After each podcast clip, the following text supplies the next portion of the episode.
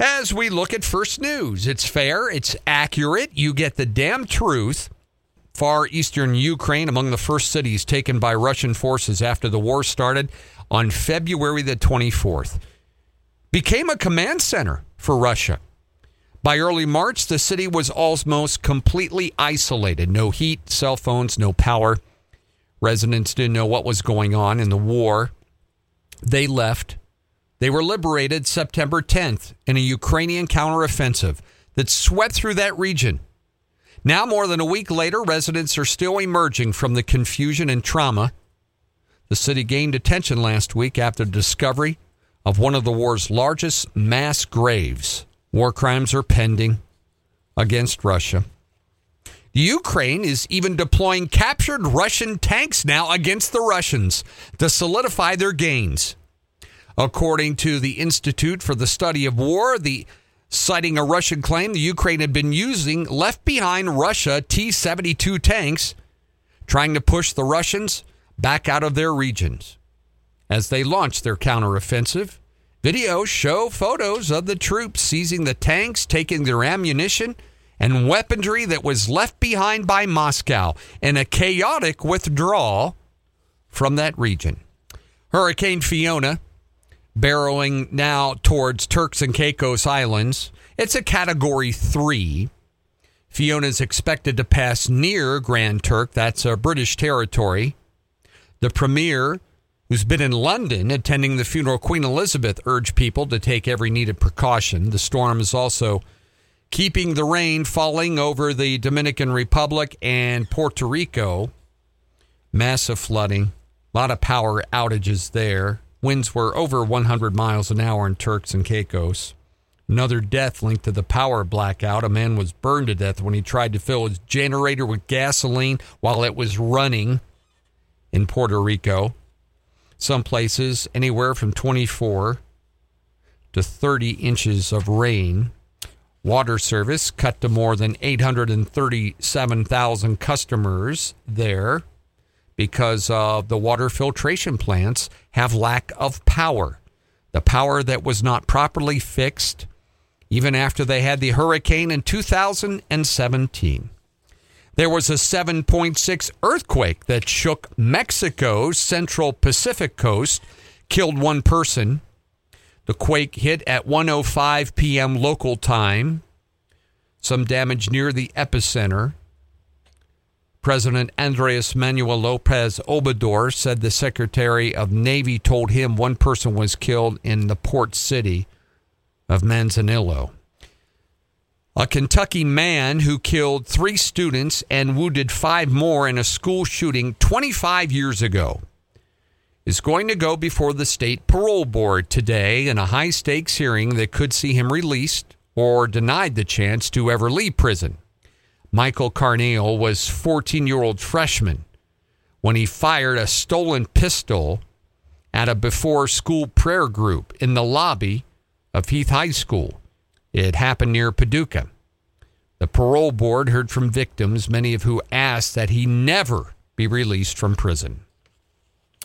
A NASA lander on Mars has captured vibrations and sounds of four meteoroids striking the planet's surface.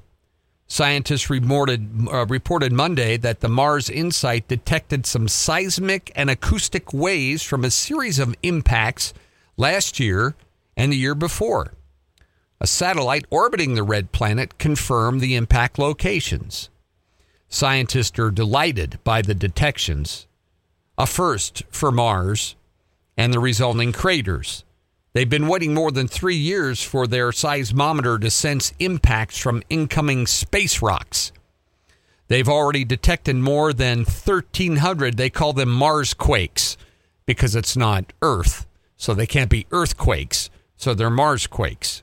And uh, these are meteoroids, not asteroids. And I, I, I don't know what the difference between an asteroid and a meteoroid is. Mm-hmm. Uh, I know the difference, though, between a hemorrhoid and an asteroid, but they got the names mixed up because we know where the hemorrhoids come from. Uh huh. And, and, and we know where the asteroids come from. They come from the hemisphere. Uh-huh. But we call the other one the hemorrhoid, and the other one is the asteroid. And I, Mark, I never have understood why they. Did you? No, no. Prime Minister Liz Truss has kicked off her first visit to the United States as Britain's leader. And hopes of a U.S. free trade deal isn't going to happen for years. She's on her way to the General Assembly in New York. She said there are currently no negotiations taking place. Uh, Britain wanted a new deal with the U.S. after their exit from the European Union. Federal Reserve Chairman Jerome Powell bluntly warned in a speech last month that the Fed's drive to curb inflation by aggressively raising interest rates are going to bring some pain. Well, we're going to wait and find out. Another hike is looming, which will affect a lot of consumer and business loans, anywhere from 3 to 3.25%. That's the highest level in 14 years. That's the Fed rate. Stocks closed higher on Wall Street yesterday, swaying between small gains and losses.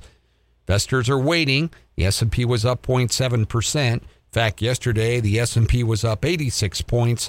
The Dow was up 147 points. Nasdaq was up 26 points yesterday.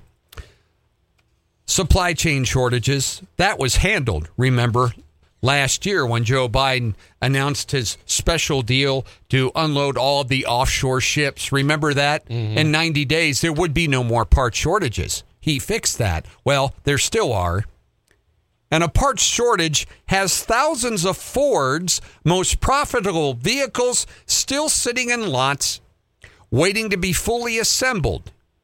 It's forced the automaker now to slash their third quarter earnings forecast. Ford said yesterday it's expecting to miss and be missing the necessary parts for as many as 45,000 vehicles that are sitting there. Most of them are SUVs and the popular truck models, which is Ford's biggest money maker. The company, based in Dearborn, Michigan, now expects third quarter int- earnings before interest rates to be between 1.4 and 1.7 billion. As they are waiting, they're waiting for the parts. I know. I've been waiting for one mm-hmm. for months and months to get a body control module. Can't get it. Officials say a vegan food products company executive has been charged with felony battery and making a terroristic threat after a fracas outside of a football game in which he is accused of biting a man's nose. Beyond Meat. Their chief operations officer, Doug Ramsey, accused in a road rage attack outside of the game in Fayetteville between the Arkansas Razorbacks and the Missouri State Bears. The 53 year old executive attacked a man who tried to pull in front of him in a parking garage lane and made contact with his SUV. Beyond Meat has not responded, but um, Beyond Meat. Get your meat out of a test tube, folks. Oh, and JBS has agreed to pay $20 million. They're going to settle a lawsuit with consumers that accuse that giant meat producer of conspiring with other meat companies to try to inflate pork prices, even though the Brazilian company didn't admit any wrongdoing. Members of Congress and trade groups have raised concern about how the lack of competition in the industry affects prices. A judge in Minnesota approved the latest settlement last week, but a judge also ruled nearly 7 million of the settlement will have to go to lawyer fees. It's not clear how much any individual consumer might receive. Well, after months of defiance here in Montana back and forth, now, Montana's health department said they will follow a judge's ruling to allow transgender people to change the gender on their birth certificate, even though they were that gender when they were born. In an order Monday morning, the judge said the state health officials have made some violations of his order early in the year, stopping enforcing the state law that would prevent transgender people from changing the gender on their birth certificate. The health department passed a rule saying no one can change sex on their birth certificate unless there was a clerical error. Under the order, transgender residents can obtain a corrected birth certificate, by submitting a sworn affidavit to the health department. And finally, more information coming out on student loan refunds, folks. President Biden announced his plan just to forgive the money that students borrowed to pay for everything that they did in college. You know, the one big chunk sum that they got for groceries, partying, going to Daytona Beach, their apartments, whatever, gym membership. They used it for whatever they wanted. He's going to forgive all that. Many borrowers who kept making payments during the pandemic wondered if they even made the right choice. Borrowers who paid down their debt during the pandemic freeze can still, in fact, get a refund and apply for forgiveness. The Department of Education said borrowers who hold eligible federal student loans and have made your payments since March of 2020 can get a refund. Everybody's going to get a refund except for the people who paid for college. Yeah. You don't get a refund. You worked hard, you mm-hmm. had five jobs, you paid for college, you don't get one. You parents that paid the tuition, you don't get one. And they still don't know yet if this is legal or not. Right. And they've already set the system up. Borrowers who hold student loans who have made those payments can now apply. For some people, the refund, though, will be automatic. You don't have to do a damn thing. You can sit there with your cheese puffs right there in front of your Game Boy, and you'll get your money back, and you don't have to get your ass out of the chair. That's right. $10,000 for all borrowers, $20,000 for Pell Grant recipients. Borrowers, you can check your balance in your studentaid.gov account if you want to do that. You're eligible for the relief if you had annual federal income as an individual below $125,000. If if oh, So they discriminate on that part too. yeah, $250,000 if you're married, head of a household. Folks, if you're making $250,000 as a husband wife team and you can't make your $300 a month loan payment or $500 a month loan payment, you have some big problems, big issues. It's unclear when borrowers will see that debt release. So far, the plan only mentions you'll be notified by your loan servicer when your debt is forgiven. And uh, once again, uh, that one could be challenged because the president doesn't have authority just to spend a half a trillion dollars. Yeah. That's up to Congress. He just, eh, Well, and what about the people that, that don't want the loan forgiveness? I mean, you know, there's going to be some of those, but you're taking the money whether you like it or not. So uh, we'll see what happens there with that program.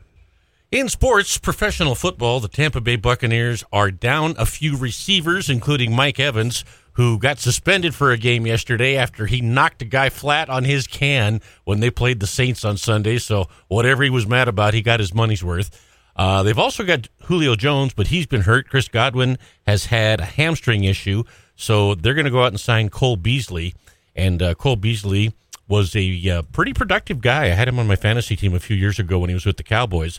But uh, and this is funny because it's ESPN, so they covered this. Uh, he missed a game during the 2020 season because he tested positive for COVID 19 while being unvaccinated and reportedly was fined multiple times for violating the NFL's COVID 19 protocol. Yeah. Because going back to the letter you read yesterday and this morning, Exactly. it's the it's the only thing. It's it's, the crazy. only thing. Yep. If he'd have been if he'd have been an illegal alien that crossed the border, he wouldn't have been required to be vaccinated. Exactly. From the Weather Center, 56 degrees today, sunshine, and uh, later this afternoon. Right now, it's kind of cloudy and chilly out there, but then 60s on Wednesday and Thursday. Thursday looks like the best chance of a rain shower. 70s then next week. It's 53, cloudy out there right now at 643, and that's what's happening. Mark and Paul here together, turning now towards more fun and funny. Oh, yeah. Hardy, har har. That's what everybody wants. Thanks for tuning into the cat.